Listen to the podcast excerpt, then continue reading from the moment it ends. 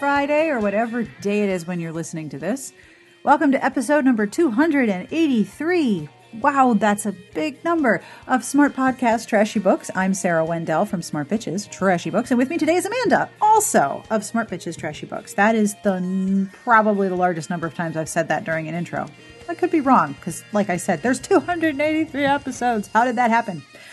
Amanda and I, we have a lot to talk about in this episode. I really hope you enjoy it. First, we're going to talk about the recent episode of The Bachelor that we recapped for Smart Bitches when Elyse was on vacation. It was two hours, and I am still trying to figure out this show. We are going to talk about what we might have learned about the series by watching one episode, and we also decide that we are clearly unquestionable experts. Unquestionable experts after watching two hours, right? If you're keeping score at home, Orville has just jumped up on the desk and is now going to knock things down while I record because the minute I start talking into my mic, clearly I'm available for cat petting. So if you hear thumping and random things, that's just Orville because he's here to help with my sound. Amanda and I are also going to do two other things during this episode. We're going to answer a request for advice from Katie, who is looking to make new friends in her new home outside Atlanta. We talk about the process of making new friends, making dates, planning activities, and ways to find the people who love the things that you love. Now, if you have advice or suggestions for Katie, please leave a comment at the podcast episode at smartbitchestrashybooks.com slash podcast. Oh, look, I said it again. Or you can email us as well. And you know, if you would like advice, uh, you can also email us because, like I just said, Amanda and I are now unquestionable experts on The Bachelor and many other things because, well, I just said so. So if you'd like advice from us, um, I can't promise it will be good advice, but we will do our best. Please feel free to email us. You can email us at sbjpodcast at gmail.com. You can also find us on Twitter at smartbitches. Then for our third part, we have a recommendation request. This week, we are recommending books for Lizzie, who had a miserable holiday due to a homophobic and bigoted family member. So, heads up for a little bi erasure and bigotry in the letter from Lizzie.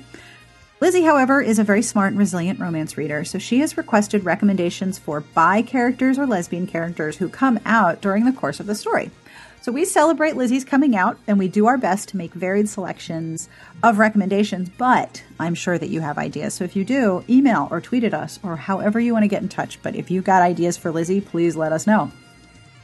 If you need the email address, I will tell you right now, it is sbjpodcast at gmail.com. You can also email us a voice memo. Just record it, record yourself talking. I promise you will sound fantastic. And then you can just email it to me if you'd like to be part of the podcast vocally or auditorily. Yeah, that makes sense. This episode is being brought to you by our podcast Patreon community. We have a podcast Patreon. Your support means the world to me. It is patreon.com slash smartbitches. When you make a monthly pledge, you are helping the show grow. You are helping me commission transcripts for episodes that don't have one. And you are the first place that I go when I need recommendation requests or I would like to ask for help with questions. I have so many cool interviews scheduled in the next few weeks. I am so excited to share them with you. And I often ask the Patreon community for question ideas. So if you're interested, I hope that you will have a look and make a pledge and join us. I also wanted to take a moment and thank some of the Patreon folks personally. So to Jeremy, Malia, Amelia, and Aaron, thank you so much for being the part of the podcast Patreon community. Are there other ways you can support the podcast? Of course, there are. It's super easy. If you leave a review wherever you listen, it helps people find us, which is very cool. You can also tell a friend, subscribe, mention it to somebody. Whatever you're doing, thank you for hanging out with me each week. It is so cool. The music that you're listening to is provided by Sassy Outwater. I will have information at the end of the podcast as well as a terrible joke in the outro so you can listen after the interview and be horrified by my terrible, terrible jokes. They're really bad. I will also have links to all of the books that we mentioned. Of course, there are several, as well as different places to help you find books by type and links to different things that have happened on the site in case you missed them. And now, if Orville is not too bothered by me, you know, moving all of his catness over, if you ever go on Instagram, my Instagram is sarah.wendell, like my personal Instagram, and most of my Instagram is orange because my cats are orange and the dogs are brown and white, but they're literally the same color. So it's orange cats and brown and white dogs that have the same shade of orange slash brown. Either way, my entire Instagram feed is orange because I take so many pictures of the cats and of the dogs. And lately, if Orville is on his back on my desk with his belly in the air, I take a video of it. So if you need a break and you would like some virtual Orville, you can go to instagram.com slash sarah.wendell or find me on Instagram at sarah.wendell. That's W E N D E L L. Um, and Orville would very much like it if you admired his massive, massive belly. And it's not a trap. You can absolutely pet his belly. He's very fond of it. But now, without any further delay, let's do an interview. Let's do some recommendations. Let's give advice. Let's be unquestionable experts. On with the podcast.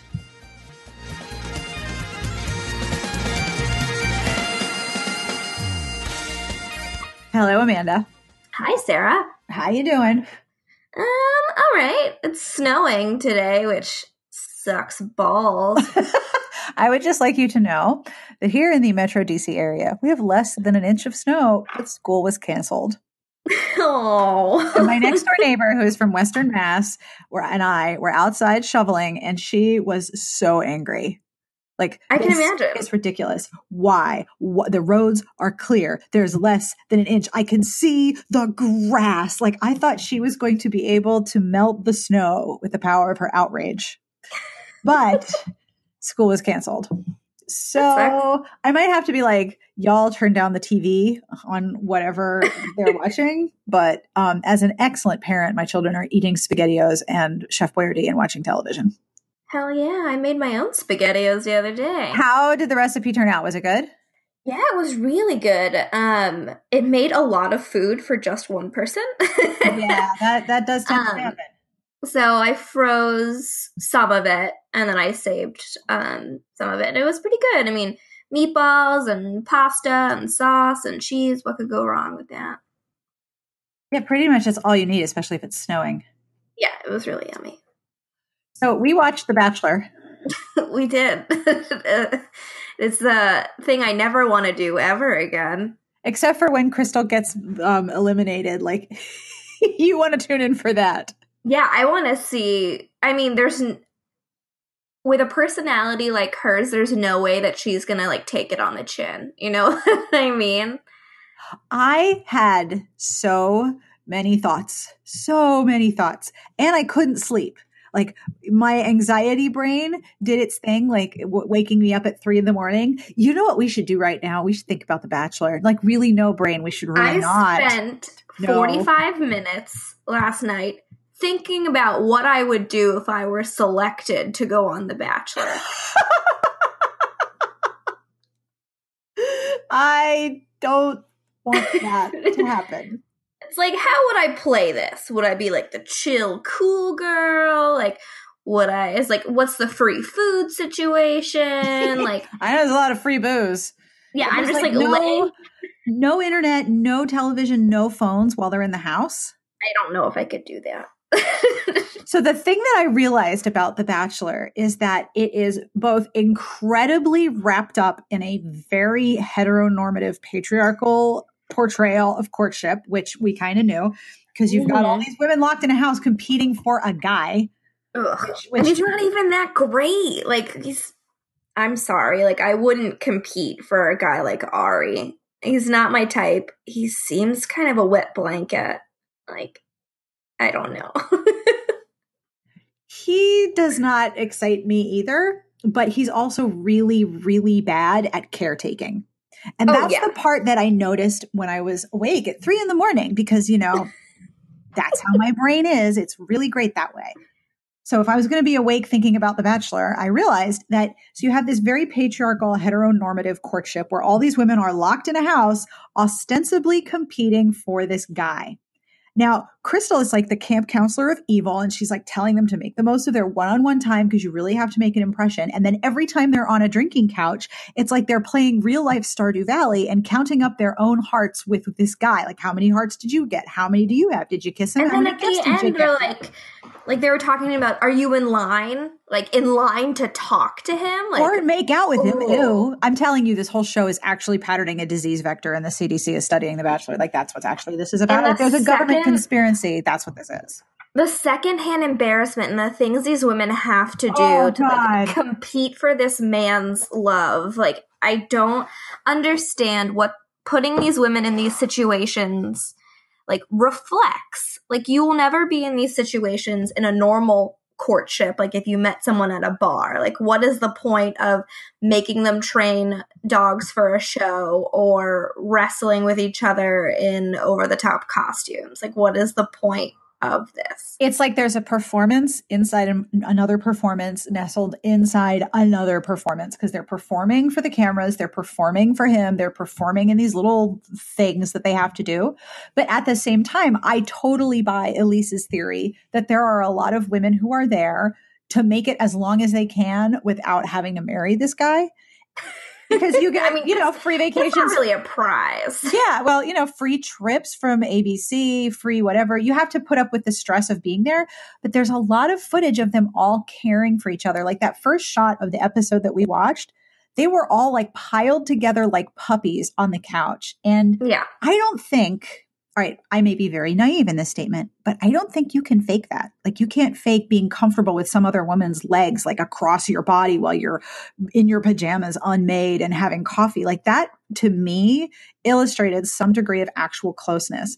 And the fact that um what was the girl in the vineyard? Was that Lauren S? Lauren S. Yeah. When she went home, one of the girls was super upset. And One they didn't let her say goodbye. Like there's no Yeah. care for the women, for each other, and for their friendships. And every time I realize there's like the formula of how much they show a person on camera. Yeah. And they showed a lot of Bibiana with her friend Tia. Yeah, I like Tia. And there's the no there's no care for Tia that she's losing her friend and the person that she bonded with. So like who gives a flying shit about Arie? There's no care for these women. They all have to look after each other while pretending to compete or actually competing depending on the person. And then beneath that there's this real lack of attentiveness to the the way in which they care for each other. It's like they receive no emotional care and then they're expected to charm the hell out of this guy when they get like 5 minutes with him on a kissing couch. This is the most fucked up experience I've ever watched with my eyeballs. And then whenever the women leave, I've noticed that they always internalize it as they're leaving because there's something wrong with them and not with Arie. You know what I mean? I was pretty it's glad their that- fault that they left. yeah, I didn't open up. He, I didn't let him in. Like he never asks them questions about themselves, and then they either either start um like unloading their relationship history, but only a few of them ask them about him. It's a very weird dynamic. It's it's like they they get this one on one time, and they have to perform in yet another way, and it's exhausting to watch. And it just made me so uncomfortable. Oh my god. Yeah. And that that one poor girl, Annaliese, she was the one who was attacked by a dog as a child, and then like she was like, "Why isn't he kissing me? He's kissing everyone else." And she makes it a point to be like, "I want you to kiss me," and he's like, "We're not there yet." And I'm like, "Oh no!" Was it really She- that hard to kiss her, you jerkwad? Really? Was it that hard? You've kissed everyone else. He practically made out with the telescope and the couch. Yeah. And I just felt so bad. And then she went back. She was like, "I need some clarification." Which I mean, good for her, but it was just oh, it was painful. to me, It was a painful secondhand embarrassment. on one hand, she got um, sort of excused from the show on her own terms, not in front of everybody, not in front of the whole room of other women. She left on her own terms by herself. And you know, Yeah. did the walk into the darkness, into the rose god's gaping, gaping maw on the driveway. She did that on her own and on her own terms. So good.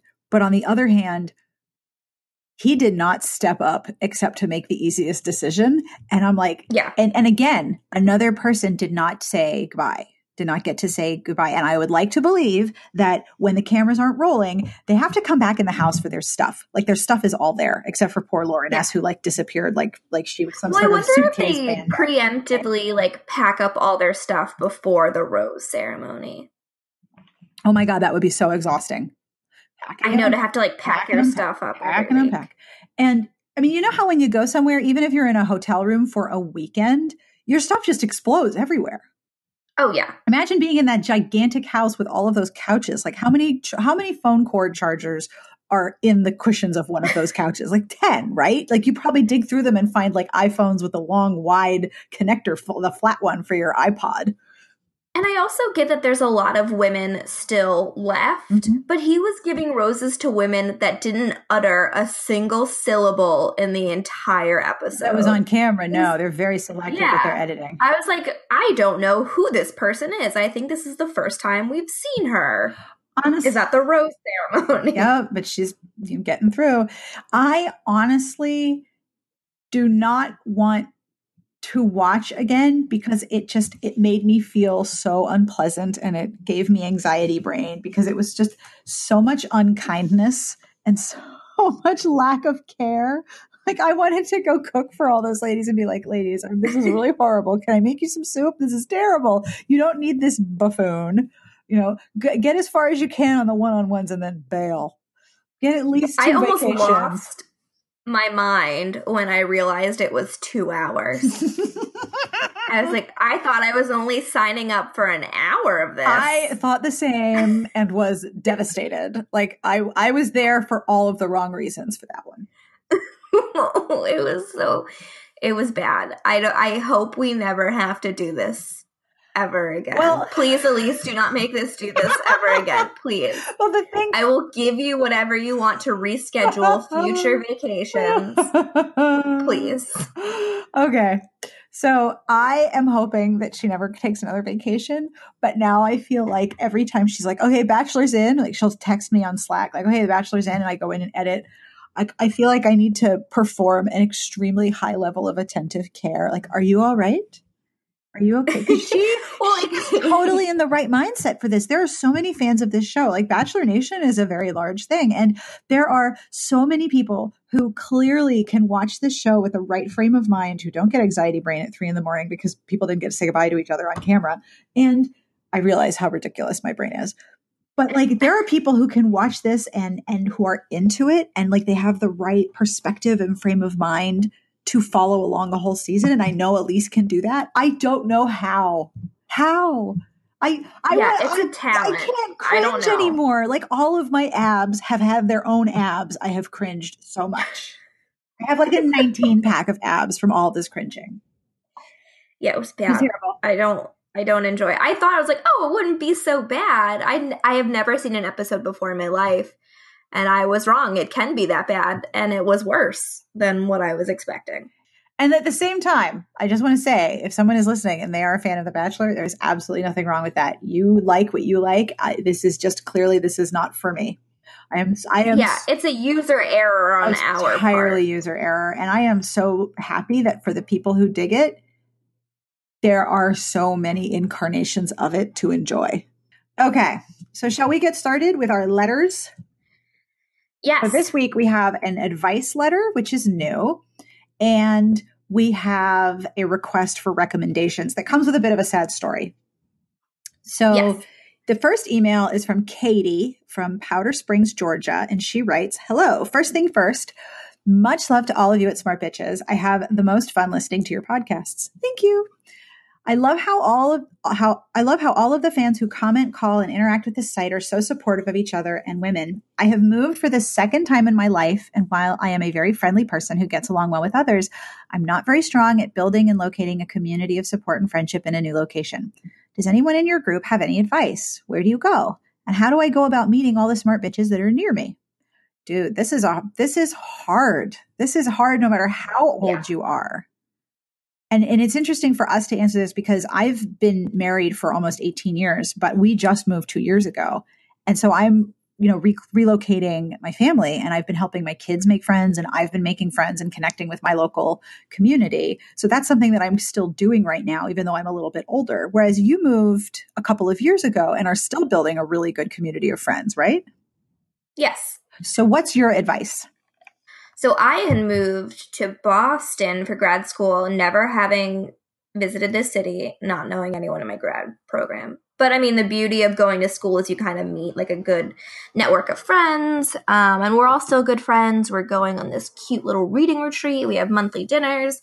Um, but I've also been striking out on my own, um, which has kind of been really liberating in a way, is just doing things by yourself that sound really cool.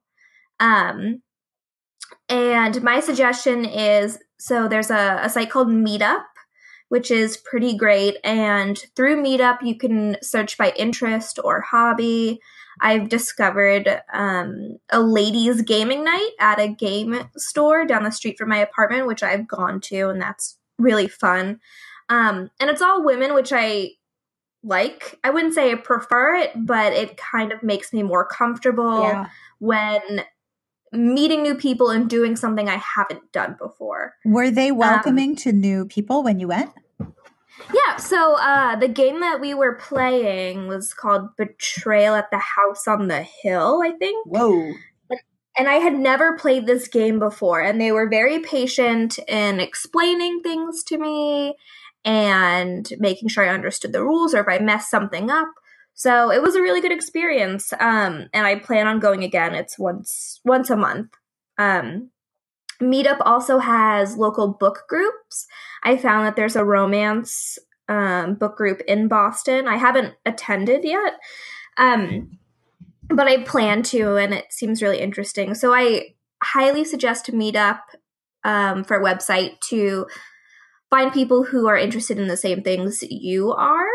They also have like a, discussion board in each group so you can ask questions or introduce yourself before you actually meet people in person which is helpful and sometimes they'll have affiliated like facebook groups. Um, another suggestion is check your local bookstores and libraries. A lot of them have events that are free or book groups that are free. I know my local library has a, a drop in knitting club where you just come and bring your knitting or your crafts and hang out at the library. Yes. Um, and the nice thing about yeah. doing things where you have like a knitting group or a stitching group is that the repetitive, for me anyway, the repetitive action of stitching or knitting or whatever it is soothes a lot of my social anxiety because I have a thing to do. So I can do yeah. that thing and talk and listen. And and they also they're very low key because everyone yes. has you know their main focus on you know what they're doing. Yes. Another good thing to look for if you're into into crafting is uh like a beginners origami group because you're folding paper and you're making something, but you're also sitting with people who are learning to do it at the same time and it's it's folding paper. Like if you're at a beginning level, you can do it. And it gives you something to do with your hands. Yes. And then there are so many different book clubs in my area. I host one at my local bookstore and it's um it's an any book club, so we don't pick a monthly book to all read because we have such diverse reading tastes. Mm-hmm. So we get together and we just talk about what we've been reading the previous month, what we've enjoyed, kind of like our what you're reading posts, but in person. Um, and it's a lot of fun. But if you check your local bookstores, they usually have a calendar of events and you can kind of see what happens on a monthly basis. You might have like a local mystery book club, that sort of thing. But like I said before, I highly recommend just kind of doing stuff on your own. And you might meet people that way, just like going to the movies by yourself, checking out like a craft fair by yourself. I know it can be hard moving to a new place and wanting to see and do new things, but you feel better doing them with someone. Yeah. Um, and it, it takes a while to get out of that, like, oh, well, is it weird if I go eat by myself or see a movie by myself? Yeah.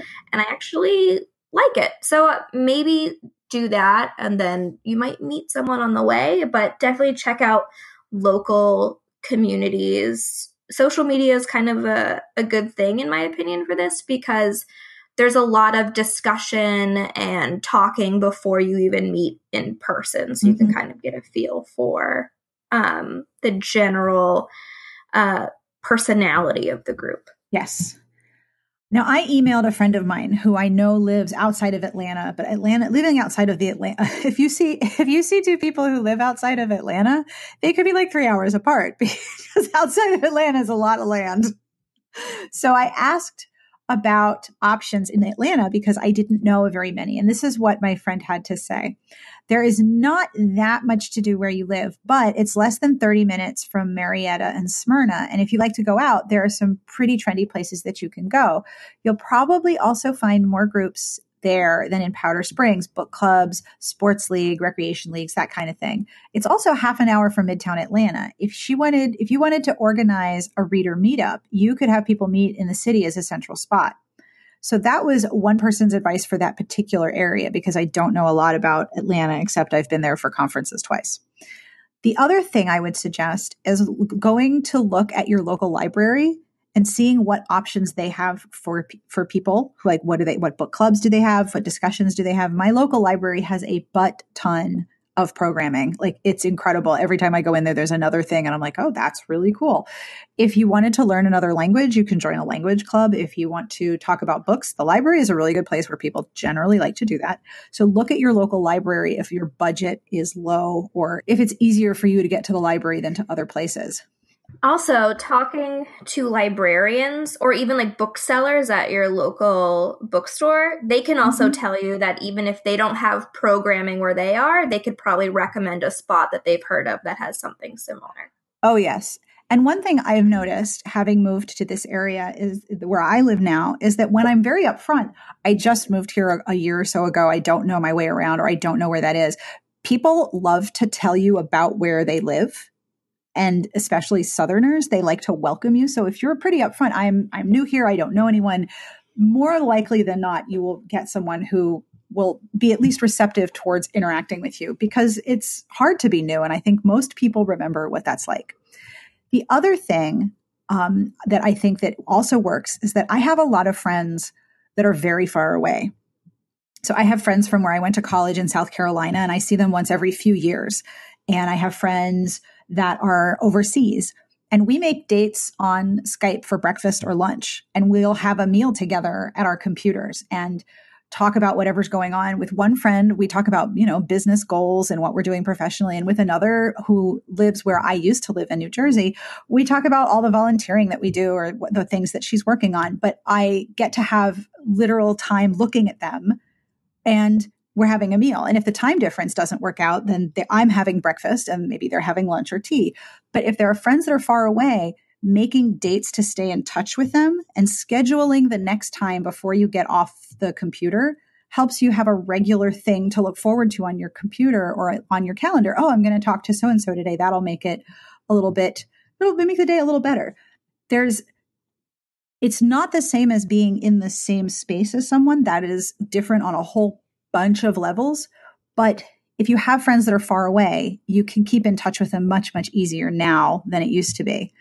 What, Amanda, when you're making dates with your friends, yes. what are what what are some advice that you have? What are some pieces of advice that you have for making dates with people who are local to you? Like, say you make a couple friends, what are some pieces of, of advice that you would have for making and keeping dates with friends? So you suggested making like the next date while you're talking to them or like at the end. And I highly recommend that. So yes.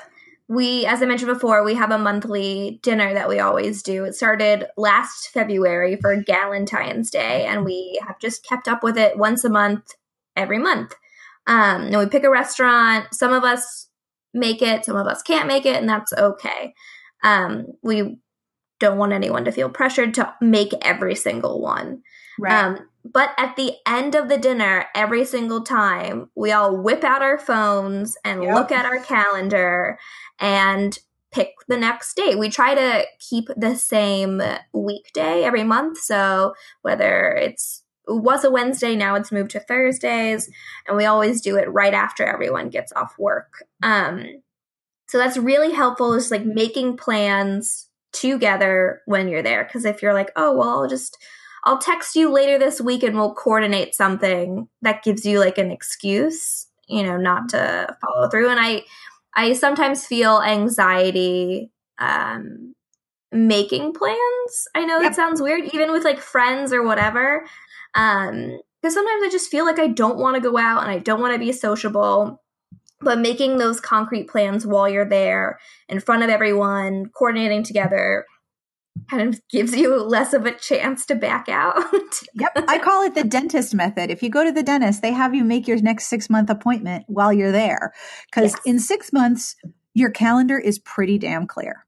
Yes. And the only problem for me is if I'm setting up a fall appointment and it's the spring, I may not know what after school stuff my kids are going to have in the fall in a new school year, but I'm reasonably sure that Tuesday or Thursday or whatever day is going to be clear. And I've already got it on the calendar six months in advance.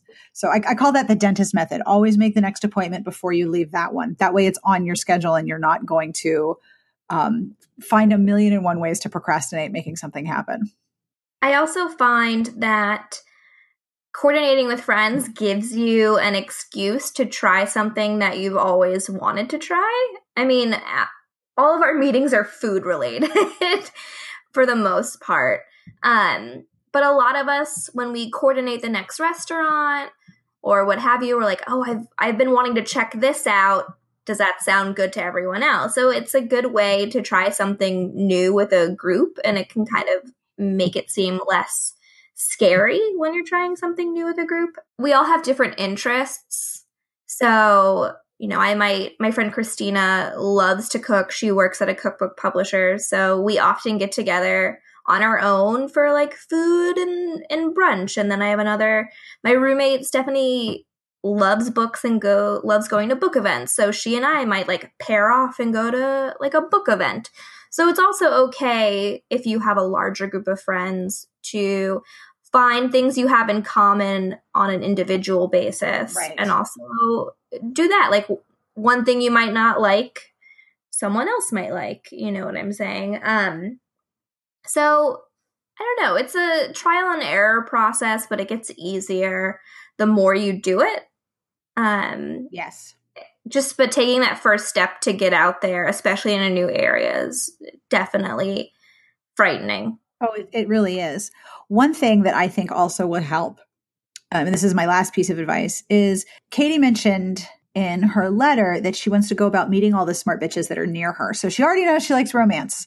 There's a lot you can do there. There's a lot of ways to find other romance readers from your library, from your bookstore, on on social media, uh, even through maybe your local RWA chapter. It's not a social organization, it's a business organization, but those are people who are into romance and reaching out to them to ask for what, what they may know of for readers might help you out. I know a lot of chapters also have reader events. A lot of RWA chapters have reader activities or a luncheon or something. They have things for readers to come and meet with authors. So that's a good start. But the other thing that I would advise is to write down the things that you love to do, the things that are so much fun that you would actually put on shoes and pants and leave the house to do them. and that's a, that's important to know. Like there's, I think women especially are told there's a lot of things that we should be interested in. Um, and for example, I do not enjoy shopping. I do not enjoy it. I, I don't like taking my clothes on and off a hundred times. I don't like trying on clothes. I don't like shopping. I don't like having to make choices from thousands and thousands of options. I don't like crowds. I don't like loudness. I don't like uh, the mall. I don't like finding a parking place. I mean, I'm just really not a person who likes to shop. But for some of my friends and parts of my family, that's a major social activity. Um, so I have to sort of say, okay, I'll do one. We're going to one store. I will go to a department store and we will go do that together. And then my, I will expire long before they do.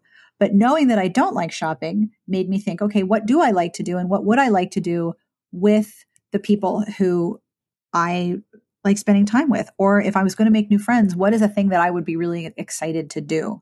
I made a lot of friends when I learned how to stand up paddleboard. I've made a lot of friends snowboarding. So once I've identified a thing that I really like to do that I have a lot of enthusiasm for, I can find places to go do that and make friends with people who are also enthusiastic about it. Whatever it is that makes you put on shoes and real pants is a thing that you're going to have some passion for. And if you meet people who have the same putting on shoes and putting on real clothes to go outside passion for that activity, you already have a good thing in common. So look look most of all at what you love to do, and then you can find places to go do that thing. Yes. All right. Now I'm going to read this letter in full. Our next letter is from Lizzie, and before I read it, I want to warn everyone that there is some bi erasure in the story. There is some bigoted family. Um, and well, basically, Lizzie had a really shitty holiday. So here's the letter Hi, Sarah and Amanda. I really want to thank you guys for doing the book recommendation podcast episodes. You are very welcome. I have a request for you female female romances or FF romances, especially if they have a coming out scene. This year has been a year of epiphanies for me, and the biggest is that I'm bisexual. I'm honestly not sure why I never realized this before, but I can only chalk it up to growing up as part of an extremely Catholic family as a child. Every day in school, I did nine years of Catholic school before escaping to public school during my sophomore year of high school. I had it drummed into my head that homosexuality was an even bigger sin than committing murder. I distinctly remember being told by my classmates that I could not listen to Elton John's music because he was gay. Irony of ironies, the boy who made this pronouncement is now married to another man. I hadn't even heard of the term before, and it and or and it had to be explained to me. I wonder how much Elton's bisexuality would have freaked them out if they'd known. I'd planned on coming out over Christmas, but one of my aunts greeted me by telling me that a very distant cousin, quote unquote, turned gay because her profile picture on Facebook has another woman in it. Not even giving me the chance to touch that assumption, she proclaimed that bisexuality wasn't a thing, so the cousin must have turned gay. I have no idea why was the, why this was the assumption she made. I imagine most people would have assumed this person was her BFF and not her secret lesbian lover. I wanted to yell out Occam's razor, but didn't want to have to explain that too. For years, I avoided LGBT romances featuring two women, so I only have read two novellas one in a 90s themed anthology, BDOC, Big Dyke on Campus, which didn't have an actual plot, so was DNF'd. The other was Alyssa Cole's novella in Hamilton's Battalion. I was a bit met on it because I felt like it should have been a lot longer. I have read a few male male romances, and the ones that I really enjoyed involved men who weren't supposed to be together. My favorite by far is Wheels Up by Annabeth Albert, which was about two Navy SEALs, one of whom was sort of the other's boss. It was so good and might possibly be my favorite book of 2017. My only guidelines I have for this is LGBT with two women, a coming out scene, I would also love something historical, but contemporary is also fine. Nerdy women would be a plus. Thank you so much. Happy New Year. P.S. If you use my name, please call me Lizzie, as I hate that name. And if this somehow gets to my family members, they would never think it is me. The aunt I mentioned before has no idea what a podcast is, so I'm not worried she'll recognize herself in that anecdote. Pro- finding out someone isn't what you think they are through a podcast episode would probably suck. Thanks. Okay. Before we get to the recommendations, we would like to give you the response that you should have had. It is awesome that you are bisexual and you are awesome exactly the way you are. And I am so very proud that you have recognized that about yourself. That is a big effing deal. Way to go. And I'm sorry, your family sucked ass. Amanda, you have anything to add to that? Um, I think I wrote in the thing, "Hi there, fellow bisexual." you have written to the right podcast. Welcome. Um, so obviously I want to echo what Sarah said. Um, most recently, I too became aware of my own bisexuality because for years I was putting a lot of pressure on myself whether I was a, a quote unquote good bisexual. Um, like, is it okay if I prefer one like gender over the other? Um, what if I'm romantically attracted to men but sexually attracted to women? What are the percentages? Like, I need a pie chart. but I've learned there's really no bad way to be a bisexual. If you identify as a bisexual, that's kind of all you need. Um, so, welcome to the club. Um, I also want to say that I haven't really like come out to my parents mainly because I have a strange relationship with my family, and to be honest, I don't think it's any of their fucking business. Um, but and sometimes my, that's an entirely good call to make. Yeah. I mean, my boyfriend knows. He's like, okay. That's all he said when I told him. And then my brother, I dropped that bombshell on him while we were drinking at a bar. Um, and he was like, well, that's good to know. Thanks, sis. And then we continued drinking. Um, so I would say that you don't have to tell anyone. You don't have to tell everyone. You can be selective on who you choose to include in your bisexuality. And I would recommend that you kind of open up to people that would give you positive responses, positive feedback. Um, there's no shame in choosing not to tell certain people if they're going to be toxic about it. So don't beat yourself up about it. It's not your fault that your aunt is an asshole. And in one way, it actually saved you from having to deal with her if you'd said things and she was who she apparently is. In other words, it's better to know where the snakes in the grass are so you can avoid them. Yes. But it totally, totally sucks that that's how you spent your holiday. And I'm really, really sorry that they're such assholes. That's that stinks. We're really excited that you're bisexual, actually. Aren't yeah. we? We're totally. Like, I'm trying to find some applause sound effects right now, so Just that we play can be the like, train. "Yay!" Just play the train sure. noise again. So pretend. so what? Pretend. I think I took it out because it was too long. Oh, Pre- pretend that this is cheering. play Yay, bisexual! we are very excited that you have come out as a bisexual, and there are many, many, many people. And the good news is there are books too. Yes. Right, we've got recommendations. Yes. Would you like to go first, or would you like me to go? I will go because I think my list is shorter than yours. Um, so Don't compare yourself to me, though. There's no such thing as a good or bad list. Um, so this one's tougher for me um, because I I gravitate more towards contemporary instead of historical. Um, I know we we have a, a guest reviewer called Tara. Her name's Tara Scott, and I think she has a tag Mhm. on the site, so we can link to her reviews below. She reviews lesbian romances. Some of them are between two lesbians. Some of them have a bisexual heroine. Um, so you might want to poke around there and see. I know we had a review of a book, I think it was Far From Home by Lorelie Brown, and it was nominated for a Rita last year. And um, one of the women is bisexual, and the other woman um, needs to stay in the US. So there is like a, a marriage of convenience story. Um, there was a book that I saw going around on Twitter. I haven't read this one, but it seems really interesting because it deals with older characters. One of the main characters is a widow and she has adult children and she really um, doesn't acknowledge her bisexuality or, or have her first relationship with a woman until she's in her 50s. Um, so I kind of like that setup. I might wind up reading it. Um, what is that? You found applause, Sarah? so I might wind up reading it. Um, because I like the fact that discovering yourself doesn't really have an age limit. Um, Carrie has reviewed the side Sidekick Squad books. It has superheroes and lots of LGBT rep, but the romance isn't a central focus of the books. So Mhm. that may or may not fit for you depending on how much romance you want. It has a larger cast of characters.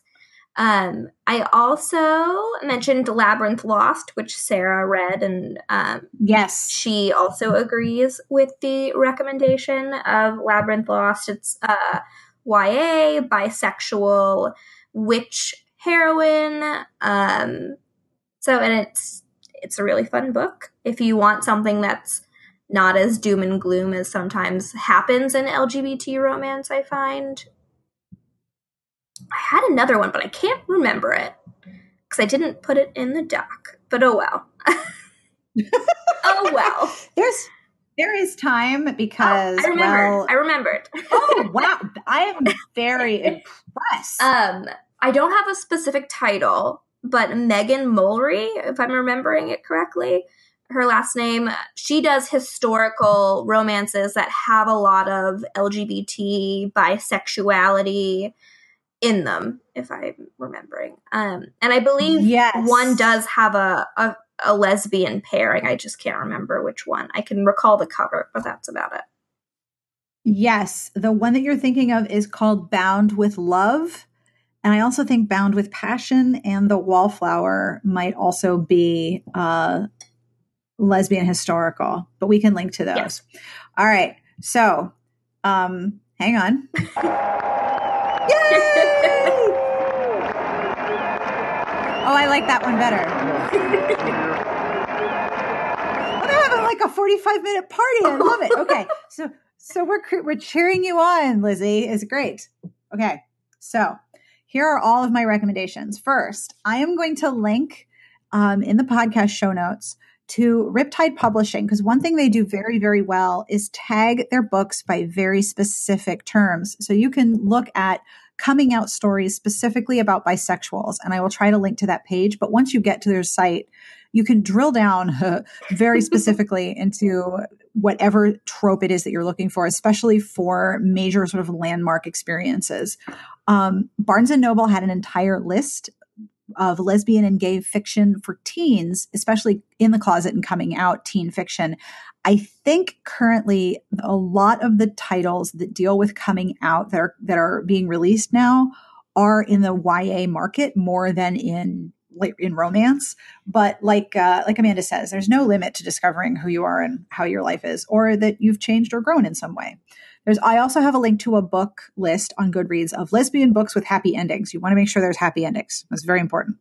Now, here we go. I have got books. So, first, this recommendation comes from Dahlia Adler, who also wrote a really lovely lesbian um, YA romance called, I think it's Behind the Lights or Beyond the Lights. There are some lights, and the characters are in some way uh, around them in a way under the Lights. I was not even close. wow. Good job, brain. So Under the Lights is a, is an adorable YA and has a lesbian storyline. Our Own Private Universe by Robin Talley. Dahlia Adler recommended this. Um, she said, if you've ever wished that queer girls had a book like Judy Blume's Forever to cover the ins, the outs, and the safety, get ready to get your wish with this honest and lovely interracial YA romance. So that's a good recommendation. I also want to make sure you know about uh, Rebekah Weatherspoon. Treasure is specifically about a young woman who realizes that she's gay. I think one of the other characters realizes that she's what quote unquote a baby gay. and Better Off Red by Rebekah Weatherspoon is a lesbian vampire sorority. I mean, those three words just really belong together, right? Yes. Right, obviously. The Gravity Between Us by Kristen Zimmer is a friends to lovers story. Um, there's also a lot of exploration of bisexuality in other genres. For example, in the Kit Rocha series and the Beyond series, there's a lot of bisexual heroines in just about all of them. And there's a lot of multi partner group sex and orgies, but the heroines have interactions with both women and men. The Dark Wife by Sarah Diemer is a is a lesbian retelling of Persephone, and it's really, really pretty spiffy. Um, Elyse reviewed a lesbian book called The Seafarer's Kiss by Julia Ember. And I don't believe it's so much of a coming out story as a two people from very different cultures meeting story. I believe one of them's a mermaid and one of them's a Viking. Knit One Girl Two by Shira Glassman has a bisexual character. And I also want to mention Roller Girl by Vanessa North. This is not a coming out story, but the heroine is trans. And she has one of the things I loved about this book is that she has this really interesting relationship with her body because she was she's a former professional athlete. And so she's always been hyper aware of her own physicality and going through a gender transition only seemed to heighten that in a lot of ways. So the ways in which she interacts with the world are really lovely and positive and she falls for her plumber who's a girl. I mean what could possibly be wrong with that right? Um, there's also Twice in a Lifetime by Jody Griffin. That is I just recommended not, that. that is not out yet. That's on my list too. That's not coming. That that is not yeah. out yet. I didn't think that was out yet. Yeah. I knew you'd, you'd mentioned it. That one I had on my list because there's other things that the characters deal with. They're, they're dealing with other stuff. So it's not just constant ruminating on how scary it is to come out. Like they have other things to deal with, which I think is a bit more realistic in general, generally speaking, because you do, you do other things than just come out, right? I mean, you can't just do that all No, I'm day. sorry. I think I mean, about how bisexual I am every minute of every day, and I don't have time for anything else. Fine. I guess that's, I, I guess I'm wrong then. Okay. But back to our original point. Yay. Go, go, excellent. Go you. Wait, hold on. Yay! I- we applaud your bisexuality. We welcome you. Hello. You know, my uh, younger son got my older son an electric kazoo. It is a kazoo that you attach to an amp, and I do not wish this Why? on anyone. That sounds horrible. It is horrible. And yet we have an amp because he plays electric guitar and he wanted an electric kazoo. And his little brother was like, I am so right, on this. Sarah, And two hours of The Bachelor Yeah. or two hours of Electric Kazoo? oh, God. Oh, oh, God. I want two hours of the Bachelorette, cont- the Bachelor contestants playing the electric kazoo. Instead of going on dates with that guy, that's, what. I want. Electric kazoo bachelor contestants. That would be brilliant. I would be there for that. Also, it would mean that Krystal doesn't talk. because she just makes she's she is an amalgamation of many people I know who just exist to make sure other people feel bad about themselves. It's a way to prop themselves up. So, Lizzie, I'm sorry that you had a shitty holiday experience, but I hope these books give you a lot to work with. And as we find more bisexual characters, we tag them on the site, and I'll include a link to that tag as well so that you have access to all of the things that we find that are coming out. I imagine that there will be coming out. I imagine there will be a lot more bisexual characters in Yes. the future because, well, there aren't enough. So we'll we'll have to make sure that there are.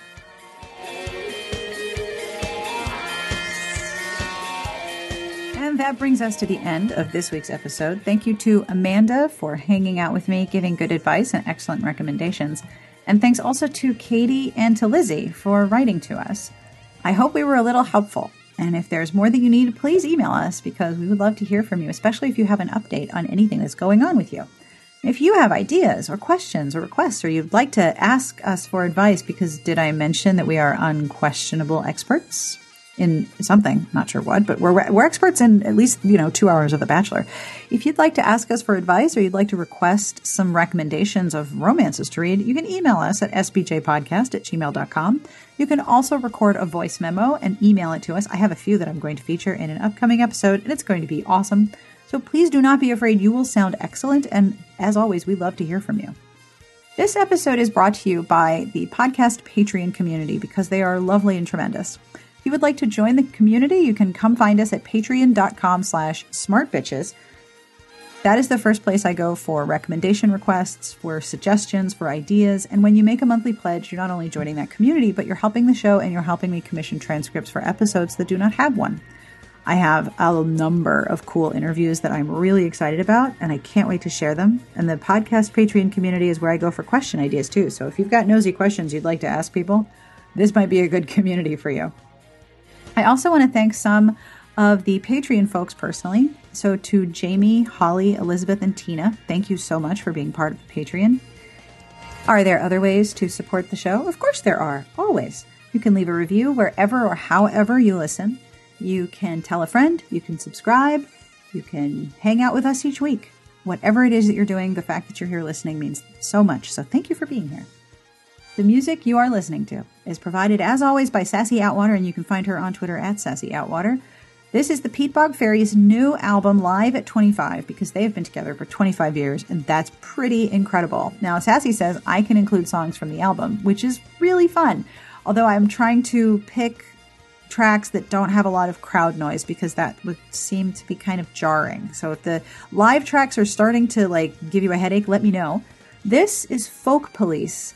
You can find this album at Amazon, at iTunes, and you can find the Peatbog Faeries at their website, peatbogfaeries.com. As always, I will have links to everything that we talked about. I will also have links to my Instagram, Amanda's Instagram, Amanda on Twitter, Smart Bitches on Twitter, which is at Smart Bitches. And I will have links to the things we talked about, plus all of the books that we mentioned will also be in the podcast entry at smartbitchestrashybooks.com slash podcast. And as always, I end with a terrible joke. Are you ready for a terrible joke? This is like my new favorite thing. Terrible jokes. You ready? I know you've been waiting for this. What do you call a gigantic pile of kittens? Give up? What do you call a gigantic pile of kittens? A mountain. Both Orville and Wilbur are on my desk, and they are very deeply unimpressed with this joke, but I have to thank Google Assistant for that one. I did not know that Google could tell me bad jokes, but Google knows a lot of bad jokes. So, on behalf of Amanda and all of the felines on my desk, we wish you the very best of reading. Have a great weekend, and we will see you back here next week.